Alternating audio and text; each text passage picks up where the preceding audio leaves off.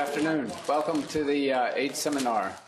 I've got uh, one housekeeping or CME nursing uh, uh, requirement to do, um, so just bear with me. Um, for anyone who's uh, going to receive nursing credits, your contact hours will be posted to your online transcript within one month of this seminar. Uh, instruction sheets on or instructions for how you access your uh, credits are on the check-in table over to the right here. Um, and one final thing, you must attend 80% of this program to receive the credit. Uh, and Brian Marsh, uh, who is on our planning commission, uh, planning committee uh, is a consultant for Gilead Pharmaceuticals. Uh, the, he has no conflict of interest other than that uh, for uh, making working on the planning of this uh, this seminar and related seminars. Okay, Brian. Thanks, Richard.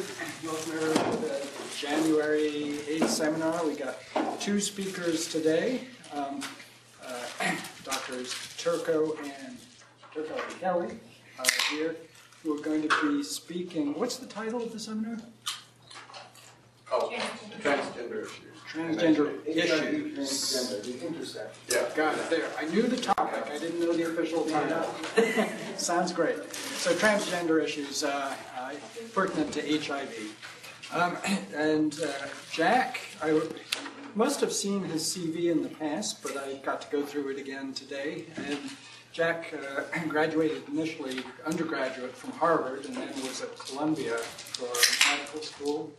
Uh, and then came to Dartmouth and came here as an intern. Has been here ever since. Uh, after finishing his training, uh, he was on the staff at the um, at Dick's House at the college health clinic and has remained on there. Was the medical director for many, many, many years and I just learned that three years ago took on a co-director and has stepped down now as the director and is uh, looking forward to actually a little bit of free time. He says he's going cross-country skiing when we're done today.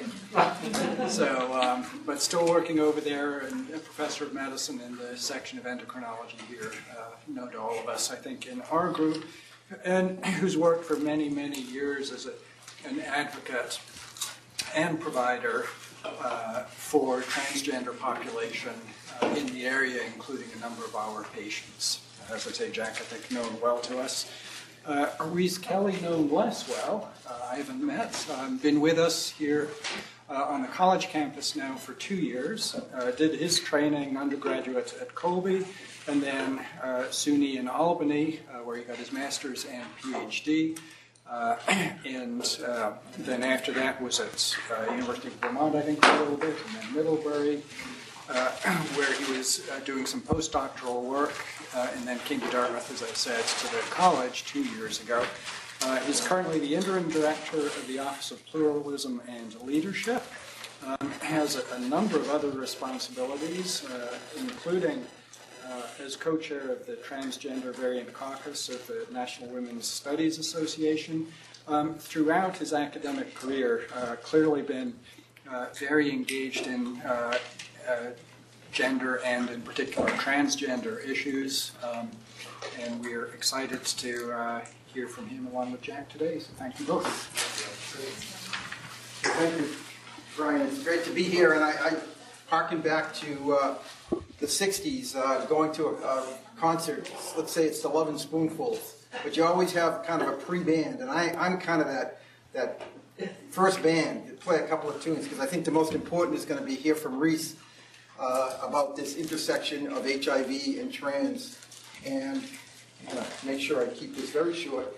So one of the first questions that comes up is, you know, gender identity. You know, what is gender identity? How, how do we see ourselves as male or female, and you've got an endocrinologist here to give you the answer. We have no clue. Uh, you know, this is something that's very difficult to, to really tease out. And I put this slide up here to just show that over the years, there has been some feeling that this is either uh, very much nurture, you know, you throw the pink blanket versus the blue blanket in the crib and the kid learns how to be a boy or a girl, versus nature is this more hardwired. And, you know, this has been discussed over the years. The pendulum has swung back and forth. Some of you may remember John Money from uh, down at Hopkins, who really felt that this was a nurturing issue, and that in the first year, year and a half, by three years of age, uh, an individual, a baby, learned to take on the identity of a male or a female, and this was somewhat fluid, and you could, you know, bring a kid up to be a female or a male. I think I would say that, you know, over the last 15, 20 years, for various reasons, uh, I think people are thinking this is much more hardwired and uh, that uh, and there's there's several examples of, of situations where uh, there must be some hard wiring to really for it to make sense. But I, I, think most people would end up saying there's probably a combination of factors, but personally I think this is much more hardwired than it is nurturing. Uh, I think it also brings up the fact that at least in our country, this is a very uh, binary issue. You're either male or female. And personally, the way I look at gender identity, I think it's much more of a spectrum. It's a spectrum that can sometimes be difficult and dangerous to be on if you're a, a young kid or an adult. Uh, and as a result, we, we really do get polarized to either side. Uh, so the question can be, can you be a little bit male and a little bit female and somewhere in between? And certainly many patients I see will tell me that. The other thing that struck me when we talk about HIV population and transgender population is I think they're both very stigmatized uh, populations in our society. So it's interesting to talk about a group of stigmatized populations, and these individuals may have both. And one thing that strikes me, not always true, but it, and I'm sure you find the same, I'd be curious if you do, is as a result, sometimes we see some of the most resilient people in the world that have had to deal with a lot of societal pressures and hurdles and so forth. So it's not surprising that when I think on the handful of transgender patients who are HIV positive that I see, they tend to be tough cookies who uh, kind of, uh, you know, have gone through a lot. All right, so uh, one thing that I think is also, I, the most important thing I'm going to say to, to you individuals that take care of HIV patients, it, when you see a trans patient, you know, the most important thing is to make that person welcome. Because, you know, you're on trial. Any of us that see transgender patients, they come into the office looking around for signs are they really welcome here? Is this a trans-friendly practice? And I think the one thing that you can make doctors uncomfortable is to change that power struggle. No matter what we say as physicians, I think we all assume that we're kind of in control of the office visit, and there's a little bit of, you know, we know the terminology and we have to explain it to these patients. Well, this is flipped over in this situation because you're going to be dealing with uh, situations about gender that you're going to realize you don't quite understand it. And part of it is the nomenclature. And the nomenclature, somebody tries to stay up with it like I do, changes, what, every two or three months? Or, you know, it depends if you're on the West Coast or whatever. And it can be very intimidating, I think, when you start to hear these terms and you're not quite sure what they all are. And we could spend a lot of time on this, but in general, people are thinking that there's this big umbrella, that here they're talking about it being transgender. Personally, I would probably make the umbrella gender queer. And then underneath that, there are all different variations. And, uh, you know, there's transvestites that they put there would be a crossdresser, you know, a 46XY male who doesn't want to become a female, but does dress up in female clothes and gets some gains from that. In different cultures, there's two spirit in the Native American culture where individuals seem to be born with feeling a little bit feminine and a little bit masculine. And they actually are felt to be uh, even a more special part of that Native American society because this, the highest spirit gives you your gender. And if it gives you both, you must be something extra special. So, cis males and cis females. Everybody familiar with that term? Uh, so many of us, uh, I would I would categorize myself as a cis male. A cis male would be if I took my clothes off, which I promise I won't, you'd, you'd look at me and you'd probably say, he looks like a phenotypic male, and I identify as a male. That would make me a cis male. Remember chemistry when you had the uh, trans locations and the cis locations? If my body matches what my gender identity is, I'm a cis male. Somebody else who's a female in this, I don't want to presume, but somebody who looks like a female, like uh, Antonio, may say, I'm a cis female okay? Uh, trans means that your gender identity is different from what might be expected by your physical appearance or even your uh, uh, biological appearance. So again, these are terms that uh, there's a whole bunch of them, and it can just make us feel uncomfortable. Um, the other thing you should be aware of is DSM 4 to 5 changes. Everybody aware that there's been a big change in the DSM that just came out? And this is for psychological diagnoses. DSM 4 had gender identity disorder as something that you could code. And that would suggest to most people this gender identity difference is a disorder. It's something pathological.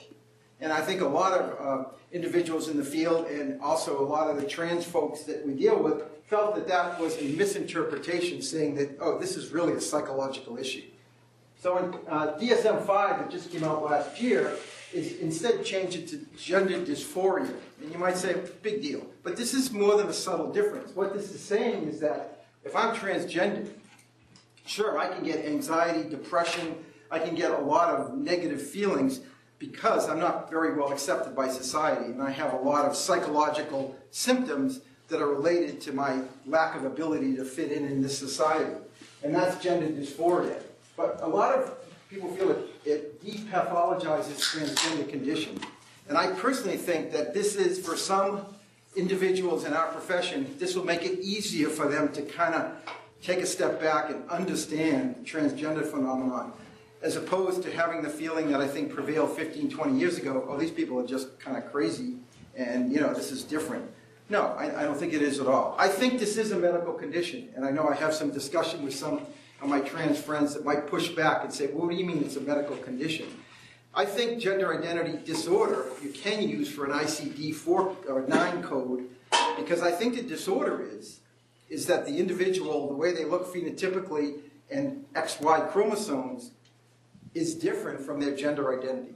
We have no idea why it's different, but I think that's a disorder. I think it's infrequent enough that you could consider that in medicine a disorder. So I think from a medical diagnosis, um, you know, I'm willing to accept gender identity disorder, but not a psychological diagnosis. The other implications that have is that it's opened up the door then for insurance to be uh, much more open-minded about covering, uh, you know, trans medicine, which it has, and those barriers are falling, you know, tremendously.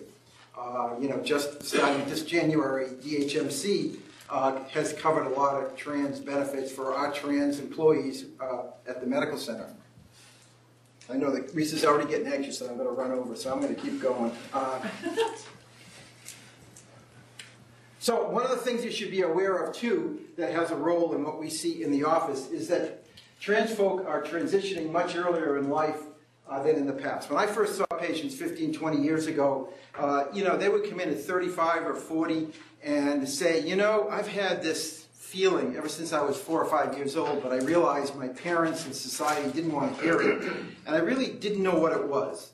And it's caused a lot of problems. I've been depressed, I've become alcoholic, and, and finally I'm starting to realize now that I have these trans feelings.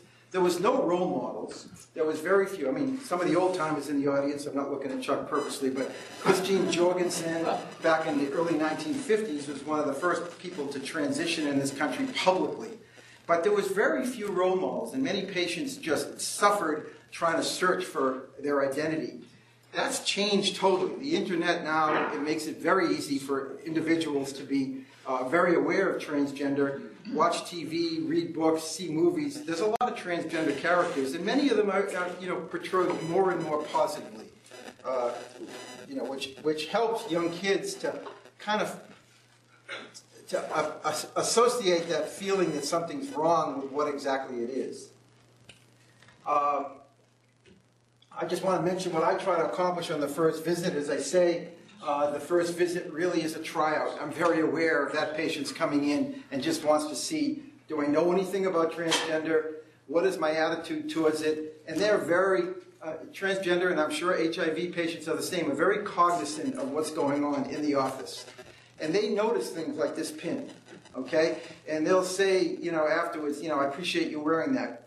Now, you got to walk the walk. You can't just wear a pin and you can't just have a poster up. But I think it's a lot of work to educate your staff because you could be a very caring, open-minded person, but you're probably the fourth or fifth person in that office that your patient inter interacts with. So I think we need to try to make sure we have a trans-friendly environment. that these patients deserve. Uh, so I'm just gonna. What are we trying to accomplish? I, I, I'd like to make this profound, but it isn't. I think half of your patients in the HIV that you saw today have more estrogen than testosterone, and the other half it's the other way around. And from an endocrinological standpoint, what I'm trying to do is just change that balance. And, you know, it's relatively easy to do that. The medications that I use are, you all use estrogen and testosterone. It's nothing mysterious about that. Uh, what I tend to do is start with a relatively low dose. If, if it's a trans female, and if I say a trans female, it means a you know, phenotypic male who's transitioning to become a female, trans female. If it's a trans male, it's the opposite. And, you know, start to use the appropriate hormone, go up on the dose, try to negotiate with it, not negotiate, but find out from the patient what he or she is expecting from starting these hormones, and then talk about the side effects, which, fortunately, not surprisingly, are few and far between, because after all, we're just giving pretty natural hormones, but just changing the, the ratio of one to the other. Jack, do you do that, uh, you do that without removing the uh, organs that are responsible for endogenous hormones?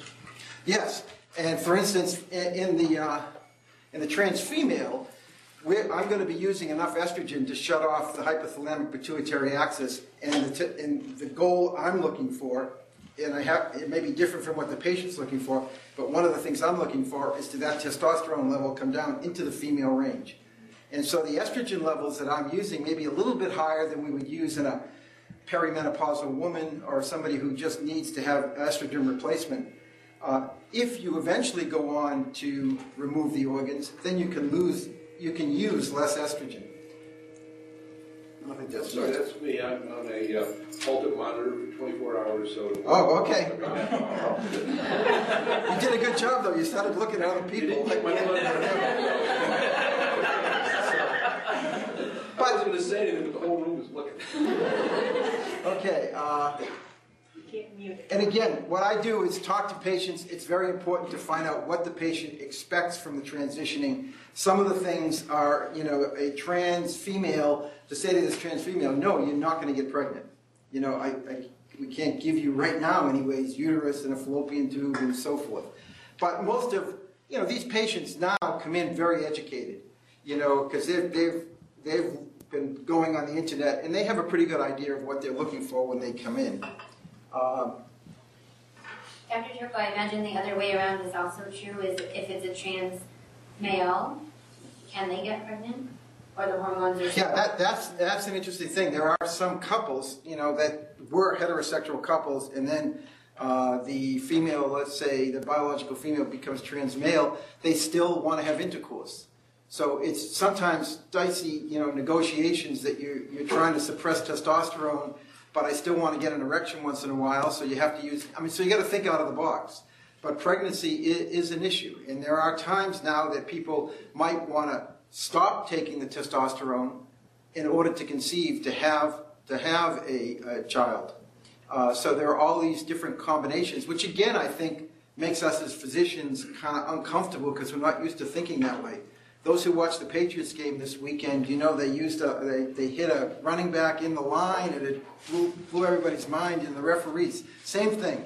It's a bad analogy for you who didn't watch the But, you know, things that we're not used to make, I think, is, makes us feel unsettled. How am I doing here? Not very good. Okay. So let me uh, just go on here. There is, uh, the Endocrine Society Guidelines came out in 2009, a cookbook of how to start testosterone, estrogens, nice uh, guideline that tells you exactly you know, what dose uh, to use, uh, what are the potential side effects.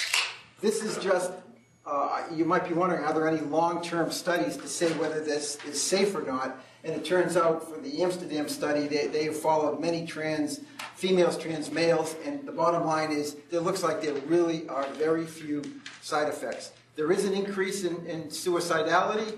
That's true prior to uh, treatment of the transgender population, and it continues afterwards. But I think there are some studies to show that the uh, uh, the depression and the suicidality really does uh, get better. This is a study we did with about 60 patients, and um, look at the suicidality prior to transitioning 73%, 68% attempted to commit suicide prior, pretty high, 30 and 16.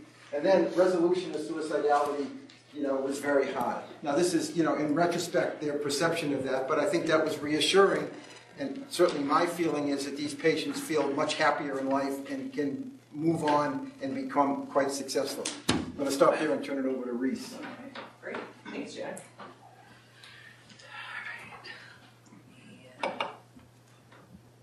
Jack, cancer issues with long-term? Yeah, and that there is very, there's anecdotal ovarian cancers, prostate cancer. I think most everybody that's looked at it feels that that's kind of anecdotal, you know, and it's not related to the actual uh, hormones. The trans men still need to be monitored for cervical cancer. Yeah, in other words, the guidelines are kind of uh, biologically specific. If you still have a uterus, you should be uh, followed the same way. If you are a female and you have a high incidence of uh, breast cancer, you should be followed the same way. And anything with the polycythemia with higher Oh. doses of the testosterone? Yeah, I, I watch for polycythemia in people on testosterone, and occasionally I have to adjust the dose. A lot of that, from what I understand, the, the uh, clotting abnormalities is kind of from P. vera individuals, and the question is how much is it applicable? But I am conscious of that, and I, you know, some of my patients who give a lot of blood donations to keep their, I try to keep the hemoglobin under 17. So maybe at the end we can answer some questions like that. Yeah. Hopefully we'll have some more time. I mean, I'm, mine isn't very long either, and we'll we'll have some good discussion or dialogue afterwards. Uh, and the goal for my part of this presentation is to paint with somewhat of a broad brush the experiences that trans people have, and to connect some of those threads um, to the chances of them engaging in high risk behaviors that would lead to HIV transmission. And so.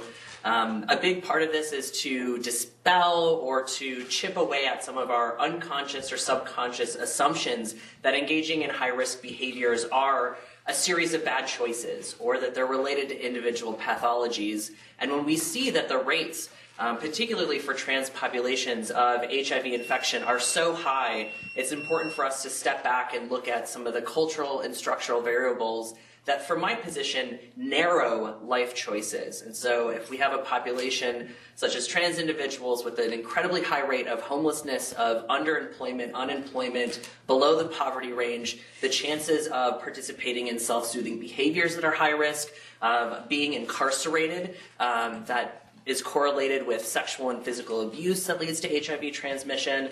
Um, and, and other variables as well. So trying to step back and look at the broader context. Um, I'll also say as part of this that I am a transgender man. Um, I've been a part of transgender communities for well over a decade, started my hormonal uh, transition in 2006, and I'm still alive and well and here to present with you. Um, but looking, you know, beyond my individual experience, uh, there are some dire circumstances that trans people are in, um, and it's it's not it's not a great picture right now. So with that, we have some of you may recognize Laverne Cox. She's a very well known actress, uh, advocate, um, and trans woman of color. And she was the cover story of Time Magazine this summer with the article of the transgender tipping point. And part of what Time Magazine was trying to ask of all of us is have we really reached a new era of trans experiences?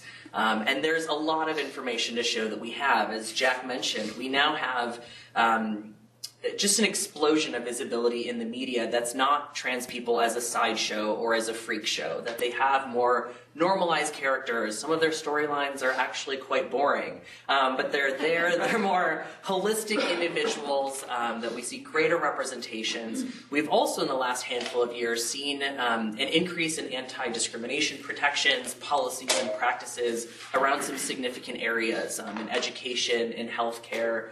Um, and in the workplace. So those things have been shifting. Uh, at the same time, in the last few years, there's now uh, so much more data that's being released that gives us a much clearer picture of what uh, discrimination looks like for trans people. So if we're talking about the relationship with trans experiences and HIV, um, there is some data. Some of this is a little bit older, but I'll just point to the bottom rung of it uh, that this comes from a study by Grant, Mottet, and Tanis. Also, the CDC has the same reports that transgender people are over four times the national average of HIV infection, with rates much higher amongst transgender people of color. So this is absolutely um, a public health concern uh, and a social concern as well. The rates are much lower for uh, female to male trans people or trans men. Um, again, this data from 2007 is old. I would argue that there are many or much less reports that are being done on trans male experiences, and we're finding out that this number um, is higher, or we'll likely find out it's much higher. So I'm going to give you a little bit of an information dump, hopefully put it in context, and then we can come back to discussion. Um, in 2011, this report done by the National Center for Transgender Equality and the National Gay and Lesbian Task Force was released. It is the largest study within the United States. Um, almost, I think, 6,500 trans people participated in the surveys or focus groups or interviews to create this data. Um, and it was looking specifically at discrimination that transgender people face. So this is some of the most comprehensive and in-depth information that we know about trans people's lives to date. Um, 63% of trans people who participated in this survey experienced a serious act of discrimination. So, an event that would have a major or significant impact on their quality of life or ability to sustain themselves. This includes everything from loss of job to incarceration to denial, denial of medical services, um, school bullying from peers and or from the teacher, um, an eviction, uh, homelessness, and all of these experiences as they're reported related to their gender identity or expression. It could have, of course, been related to other parts of their identity, but just to pull that out, that almost two thirds of trans people have experienced a serious act of discrimination uh, is startling. Of this number, uh, 23% experienced at least three of these life disrupting events. So almost a quarter of trans people have experienced a catastrophic level of discrimination in their lives. And those were who are alive and not incarcerated to be able to take the survey and participate in the research. Other information that is similarly relevant is that 41% of respondents reported attempting suicide compared to 1.6% of the general population. So this is, again, a startling number, and this is 41% of reported of those who are still currently living and who did not um, uh, did not die in their suicide. Um, it wasn't an attempt, but it was an actuality. So they're they're really um, sad and devastating numbers. And I think you know Jack mentioned this, and I'll keep coming back back to this as well. Is that this is an incredibly resilient population. That if you have people who are still um, asking for their needs to be met, who are still seeking out. Um, and advocating for themselves and advocating for others, given all these circumstances, it's it's pretty um, it's pretty amazing. So I want to highlight, maybe I'll go back for a second. I want to highlight three key areas of discrimination that I think are helpful to look at employment, healthcare, and education. Um, there are a couple reasons why I want to highlight these. One is that it's um, there's some research that's been done, some qualitative research, both in New York City, I think Larry Nuttbrock and Sel Hwahng, and then um, I can't remember her name out in San Francisco, are showing that trans people are self reporting that these are some of the structural variables that have informed their decisions to engage in high risk behaviors. And a lot of those studies are on involvement with the underground economy. So, um, sex work, um, selling drugs. Um, the other part is these are factors that have a great ripple effect on other areas of our lives in terms of sustainability and quality of life. So, again, education, healthcare, and employment. The data from this study showed that uh, the individuals who participated reported unemployment at twice the rate of the general population, with transgender people of color up to four times the national unemployment rate. Uh, 90% reported either experiencing harassment or that they took actions to hide who they were to avoid it, which I think are two sides of this coin. Is that people who aren't experiencing discrimination are also not living their authentic lives. They're hiding that out of fear of, of losing their jobs, losing relationships, uh, 47 reported being fired, not hired, or denied a promotion because of being transgender or gender nonconforming. and that trans people are more than four times likely to have household incomes under $10,000 a year. So we have high rates, um, and I don't go into this data here, but there are high rates of, of homelessness, and as you see, underemployment or unemployment. We move to employment then, um, there are the discrimination outcomes uh, of the many of them that are absolutely anticipated and expected from being under or unemployed. Um, there are also additional ones of double the HIV infection rate. So people who have experienced employment discrimination, there's a correlation um, or that within that population have double the HIV infection rate than the general population of trans people um, interviewed and, and, studied. Other things increase suicide attempts, more incarceration, um, underground economy, and so on. This is a theme. These outcomes are a theme. Um, education discrimination outcomes. If we're just looking at K through 12, which I think is important because uh, you know if there's discrimination there, people are probably not making it to higher education. Uh, 70% of trans and gender nonconforming people, if they expressed that while in K through 12, 78% uh, reported harassment, uh, 35% physical assault, 12% sexual violence, and 6% were expelled. Um, and again, some of the correlations with that experience of mistreatment or discrimination are lower income levels, drug and alcohol use, homelessness, incarceration, uh, HIV, uh, being HIV positive, and suicidality. It's hard to, to teach this all the time, by the way, because it's it's not always the most optimistic picture of life. Um, then turning to health discrimination outcomes. 19% reported being outright refused medical care. Um, I didn't parse out the other layers of discrimination because I thought that was a significant number on itself. 50% reported having to teach their medical providers about transgender care. Um, and as it relates to HIV transmission, this is this was startling when I read it too. Is that one in three trans people and 48% of transgender men have delayed or avoided preventative health care, including pelvic exams, STI screening, um, out of fear of discrimination or disrespect. Um, and then half of transgender men in a separate study where it was focusing just on trans men um, did not receive annual pelvic examinations. Uh, and so we could draw some of the connections between real or perceived threats of discrimination and their inability or avoidance to access health care. Um, and where it's, I think it's helpful to think about is that if someone, if this is the experience of a large number of trans people coming into your office, um, you're probably not the first person that they've seen about this issue. As Jack mentioned, they probably shopped around, um, and that you know they this is a place where people really need to have um, supportive and affirming health care.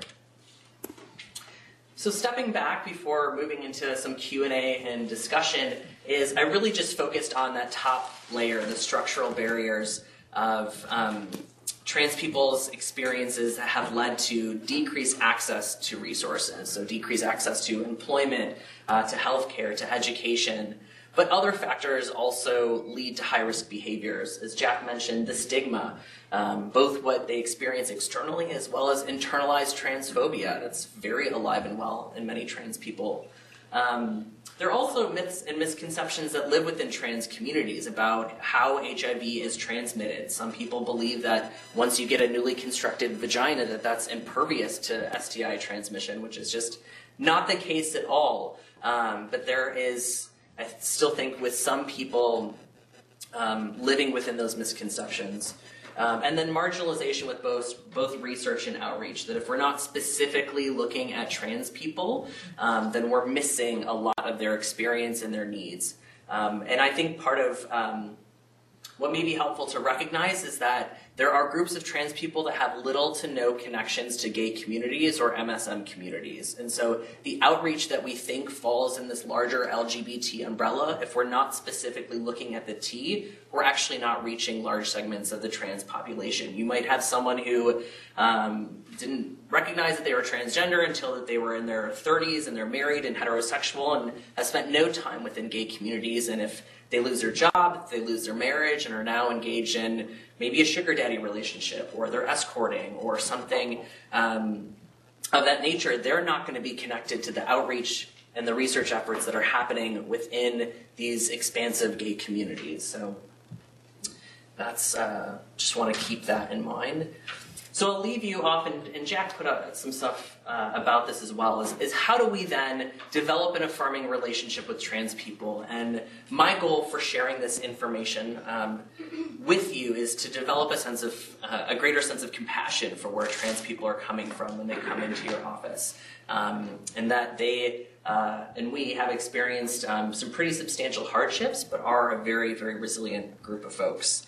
Um, and this shows in the study as well that although the survey identified major structural barriers, 76% of the trans respondents were still able to receive hormone therapy, um, indicating a determination to endure the abuse or search out sensitive medical providers.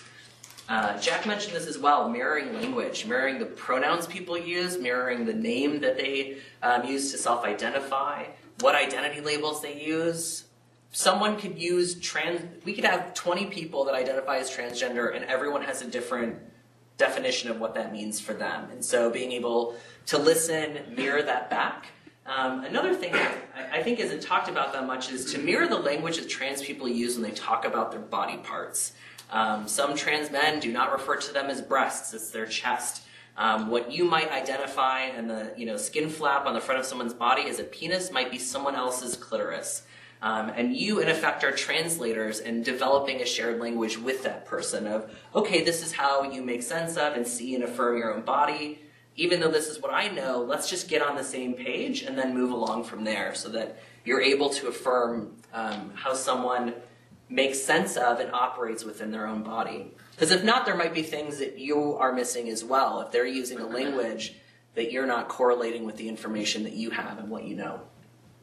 Other things, implementing and using a preferred name system or a two-step sex and gender classification system. So asking people on records what their sex assigned at birth was, male, female, intersex condition, explain, and then another question around what is someone's gender, and if possible, leaving that an open blank.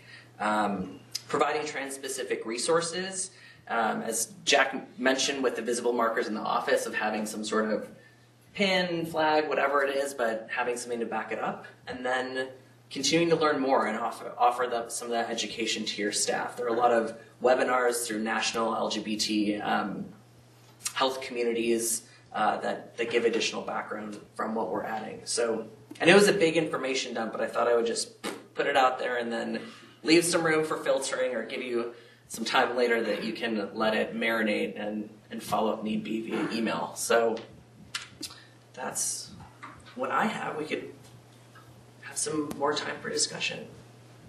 Thank you.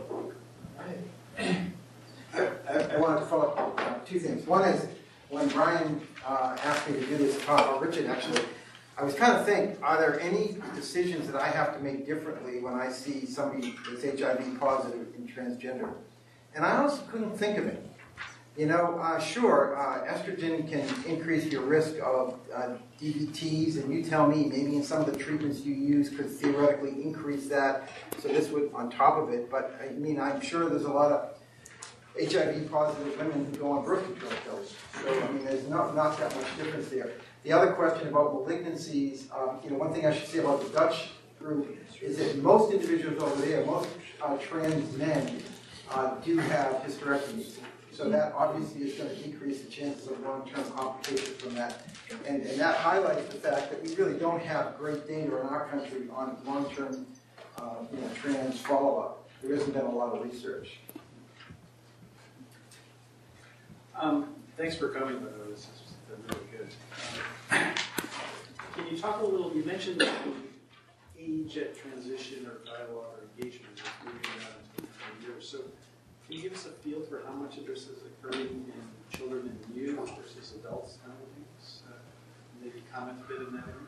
Well, you know, and it's, um, to somewhat socioeconomic. You know, there is a, at Children's Hospital in Boston, they're seeing individuals who are 10 and 2. You know, ma- many of these kids will have trans feelings when they're four, five, six, seven. The literature, which I don't think is great literature, but pretty good literature, would say most of those individuals are not going to be transgender. You know, they're gonna, you know, use a dress and make believe they're a girl or a boy or whatever. But if by the time they're starting to go into puberty, they're still very have strong trans feelings, the chances of them being transgender when they get older are very high. Those individuals now are getting uh, uh, GnRH to suppress puberty. The endocrine guidelines would be at age 16, after getting some counseling and so forth, if they're still interested in transitioning, um, to then start on the hormone of their choice. Because one thing that I will tell you is that when the patients I would see, 30s and 40s, transitioning for the first time, one part of their life that was not a, a happy time was puberty. Because I could probably ask that question here, puberty was all that fun for anyone. But particularly for the trans, because that's when their body just kind of betrayed them.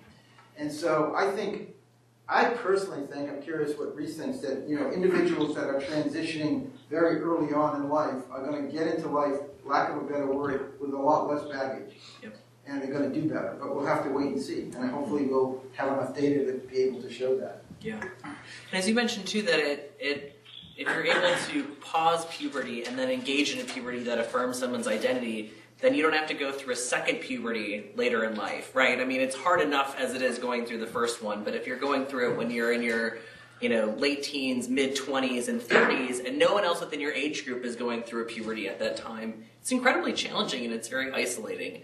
Um, but I would say, you know, another reason why we're seeing it at a younger and younger age is just that people know what transgender is now. That what had would have been understood, I think, by a lot of people as being gay or being lesbian, and still having, or just being a masculine woman or a feminine man, people are now being able to put a name to it and seeking out resources and support, but only really able to do that if they are more closely um, in proximation to centers uh, that allow them to do that, that have the medical providers, that they have the care. I mean, if families have insurance or not makes that's a make or break it, and whether or not insurance covers it. So, yeah, And support of parents is a huge issue, you know? yeah, Uh, PFLAG and other organizations have, you know, really been able to also educate parents, and it's, it's really amazing to me, some, some of these parents that will come in that will say, look, I don't really understand this, but I love my kid, and, Mhm. you know, I want to support them. And uh, those are the people that, in my experience, do the,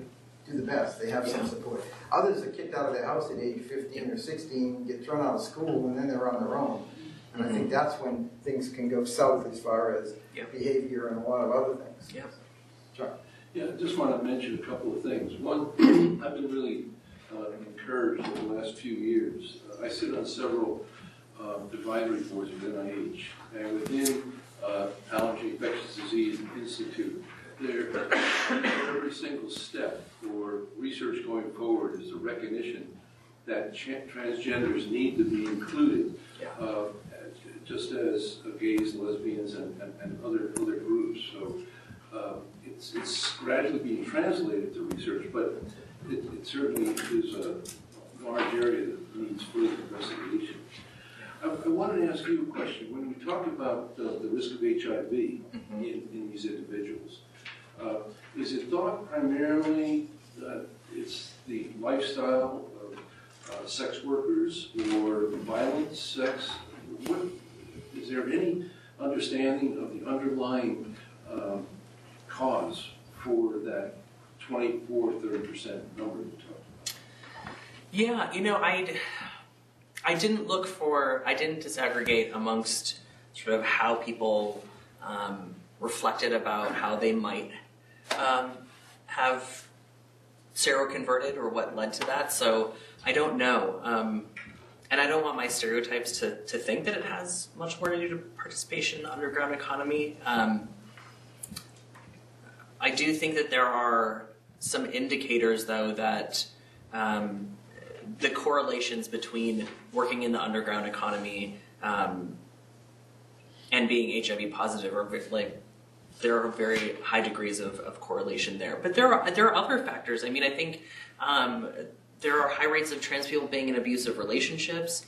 Um, you know, of being incarcerated. Um, something that yeah. I'm aware of, sexual assault. Yeah. I, I don't know in reality Yeah. the, the incidence of it, but uh, we've certainly been talking about that as a, as a factor. Yeah. How major it is.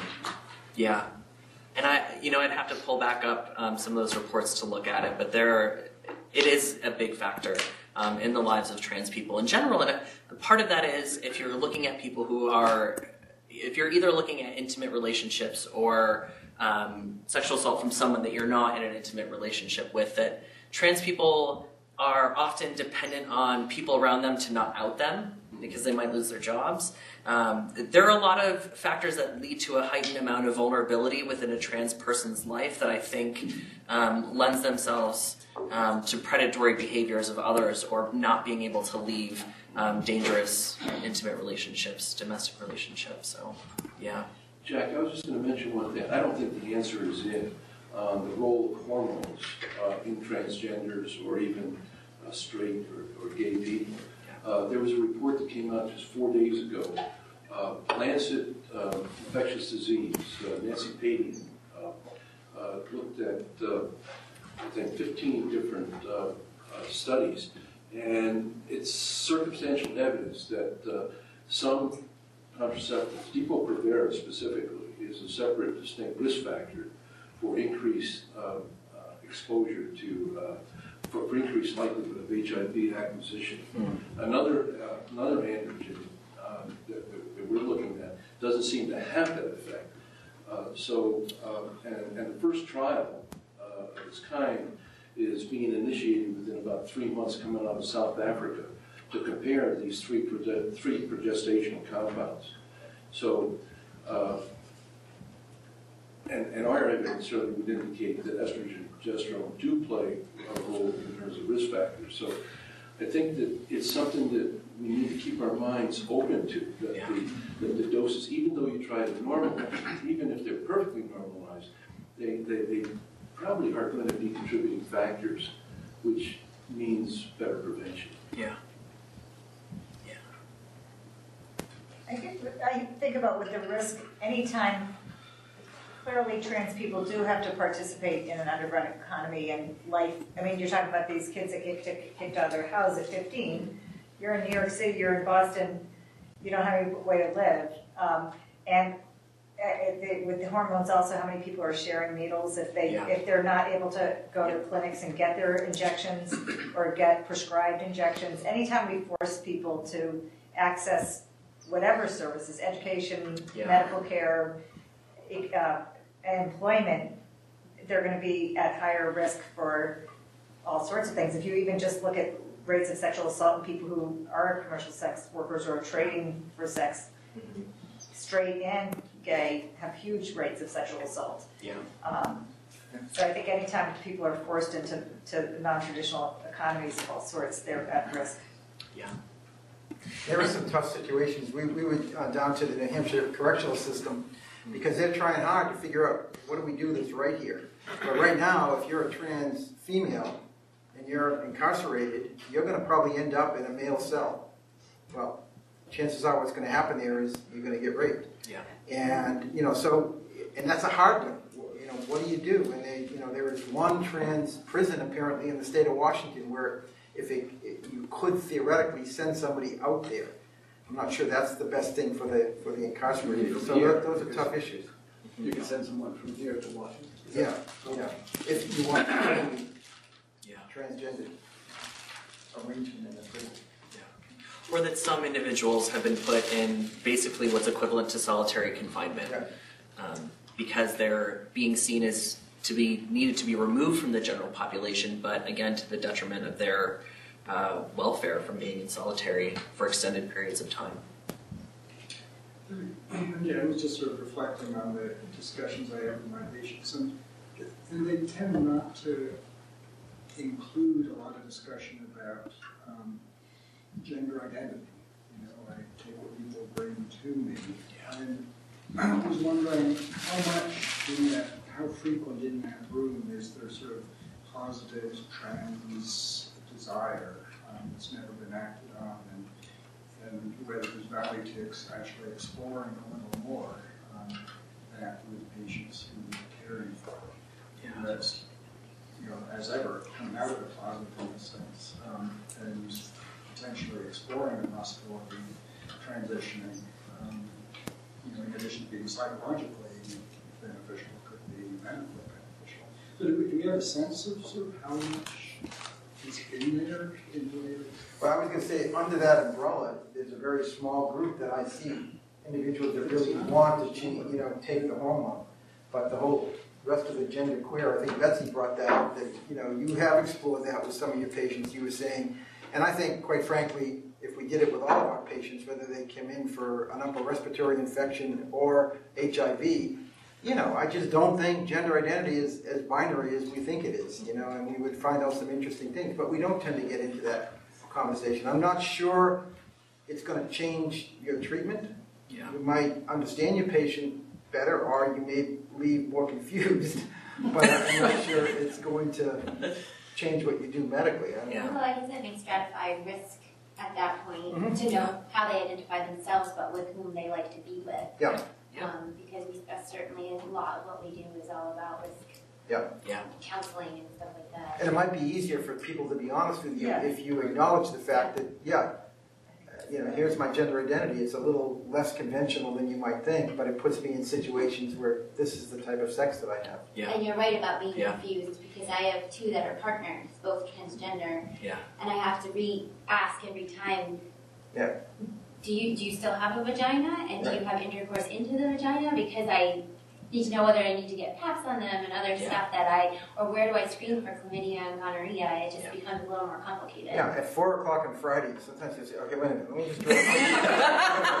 You have a penis, you know. You uh-huh. know, It gives, it can really, thinking off the top of your head, there's been some very fun, funny moments. My, my patients don't let me forget it either. Are you still having periods? Or how's your prostate? Dr. will remember who I am, so. Does, uh, does Dartmouth Medical School have uh, educational component in it uh, for, for for teaching our students about transgenders? We have, I think we have numerous anecdotal ones, and Tim runs a course where we have one session. And yeah, there are, probably in the course of four years, I think most typical medical students will have three or four sessions. I don't think it's, you know, it's not as formally part of the, of the uh, curriculum, but they do get exposed, certainly a lot more than when we were in med school. The the other way to say that, Jack's being modest, is you're, you're looking at the educational program here at Dartmouth. You know, one of the things about incorporating more uh, um, formal education and opportunities to ask questions is that piece that we brought up that um, patients feel like they have to educate their providers. Yeah. I think it's all great that they do that, but they, that shouldn't be their responsibility. The same way we hear that from people with HIV too, like, Yeah. I had to teach, I, so I think the, the idea of really being able to, to ask questions that in small groups where maybe you aren't even comfortable, with like there's some questions that come up that you feel like stupid asking, or like I know I shouldn't ask this, but, but if we get the opportunity to ask those questions, Yeah. then eh, maybe our patients won't have to educate, you know, we could, we could have some paid, paid student eh, educators Yeah, I- Yeah. to ask the questions so that we are educated. I Um, think the older generation, 20 years ago, were willing to do it because they realized that was their only access to get treatment. I think now I get pushed back more, they get frustrated and angry. Listen, we've given you guys and women a chance for 20 years to learn about uh, us as a population. It's about time you get it. Yeah. And so more and more of them, I think, are upset and angry that we don't know more. So as a population, do transgenders have their own support groups or organizations, the way uh, gays and lesbians do? Yeah, so there's interesting research on this, and, and uh, a lot of it has found that, that trans people will access support groups up and through parts of their transition, but once they've reached a point where they feel like they're living and embodying uh, their self-identified gender, that they usually then move away from that, and that part of them don't necessarily sustain having a transgender identity post transition or, or later on. And so that I think creates a really difficult problem is that you don't have the mentoring for better or worse that you might have in populations where it's a persistent identification as gay or lesbian versus some people seeing transgender um, experience as an experience and not as a sustained identity. Um, but there's so much more available online now that people aren't meeting in person in groups, but are pulling information from um, you know visible uh, websites and visible resources that are electronic. I wonder if you could talk a little bit about um, popular portrayals of transgender people. I was just really struck by you know, the truth of what you said, that, that just the way we talk about it has changed in the last five, ten years. Yeah. You know, John Irving's, one of his latest novels is kind of unpushily about that. It centers around uh, uh, people in the trans community without sort of seeming like it's pushing agenda. It's just sort of stories. It's Yeah. personification. Yeah. yeah. You know, the Golden Globes was a nice night last night for Yeah. trans stories. Cover of Time, all this stuff, and I'm, I'm, I'm just thinking about how how you're seeing that play out in the trans community, and, and I'm wondering if you're Yeah. is that is that sort of on the periphery of all of this crappy stuff in the middle that our society still gives people, or is that starting to make people feel like they're a little less pariahs? I think it's twofold. I mean, I absolutely think just as, and this is, we could go back historically, that when the transsexual phenomenon was released, there was a sense of relief that trans people felt of, there is me here, and now I understand what my experience is. It's this, it's that I'm transgender, it's not that I'm something else. So fast forward, you know, many decades later, a lot of people are feeling affirmed that they're seeing visions of themselves in there. At the same time, there's a really open and I think um, positive criticism that really the stories are for non-trans people. You know that, that they're not, you know, in and of trans communities. That they are often played by cisgender actors and actresses. Uh, um, Felicity Huffman, uh, Jeffrey Tambor. Um, that they are also that the stories are palatable for people who are just learning. And so there's still a sense in which this is not a reflection of us, but a representation of our experiences. So you you take the good with the bad. Yeah, it's a process. Um, you know, and always on our end, it's going to feel like, why didn't we do this 30 years ago? But that's, I One- think, you know, know, one, one thing that struck me is this is an opportunity because Yeah. I was approached about a week ago by a Dartmouth professor, Peter Travis, who's been teaching a course every few years called The Masculine Mystique. And looking at all the negative stereotypes we have that plays out on our campus all the time about what it is to be a guy. And whether it's drinking, sexual assault, all of this stuff. And I think if, you know, learning about, well, what if, if this is a spectrum, you know, I mean, you can find different places along that spectrum and you don't have to be way out here to be a real guy, even at Dartmouth. yeah. Uh, So, you know, uh, just a, a better discussion about all of that, you know, could make this a lot more caring, empathetic community. Yeah. You know, It opens up the door to talk about it. You know, that you can say it's about this character rather than people feeling like they have to expose their own individual experiences in their lives. And you can talk about something else that's once removed. So there are definitely some good aspects, and, and people know and feel that, and it resonates, you know, with them in positive ways. Just up on Jack, could you comment for a minute on what the atmosphere is like on college campus now?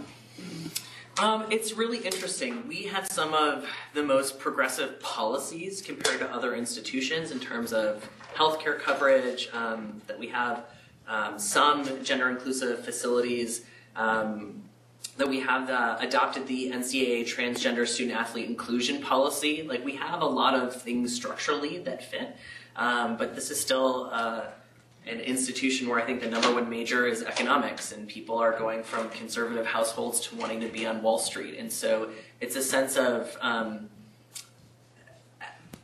the campus climate is still uh, relatively regressive compared to the policies that have been enacted by administration and staff and some faculty. So I think that that is a mixed bag for some trans students. When I was it last year we had an income our first incoming out transgender student so not someone who transitioned while they were here but were already out had already started transitioning before they came and so we are seeing some shifts in the demographics of the population but they're small yeah There's, there's a new housing. Mhm. Is there- Dragon yeah. Yeah. yeah But you know, people out of me ask me how common this is. You know, people will say one in a hundred thousand, one in fifty thousand. I, I would say the only way I have to give you an idea about that is that when I look at how many trans students I'm aware of at any one time over the last five or six years, every year, it would be five, six, you know, out of six thousand students. So, you know, to me that says it's like one in a thousand which is a hell of a lot more common than what people say. And, and, and that's an underestimate because, you know, every three or four months another student comes in who's Yeah. been, you know, that I just wasn't aware of. You're probably more aware of that, you know, in your organization inter, inter, interacting. So, I, it's, it's common in our medical center, you know, it's been great, they just changed to cover for trans medicine, and it's because we have a core of transgendered employees here that, you know, started to write letters and started to say, hey, come on, what about us? Yeah. And it made a difference, and they did it in somewhat of a quiet, respectful way, and it, and it was able to pay off dividends. So, that's progress, you know, I, so I can see the progress, but, you know, as Reese says, there's still a lot of bad things that happen if you look at society as a whole. Yeah. Well, thank you. Yeah, thank you all so much.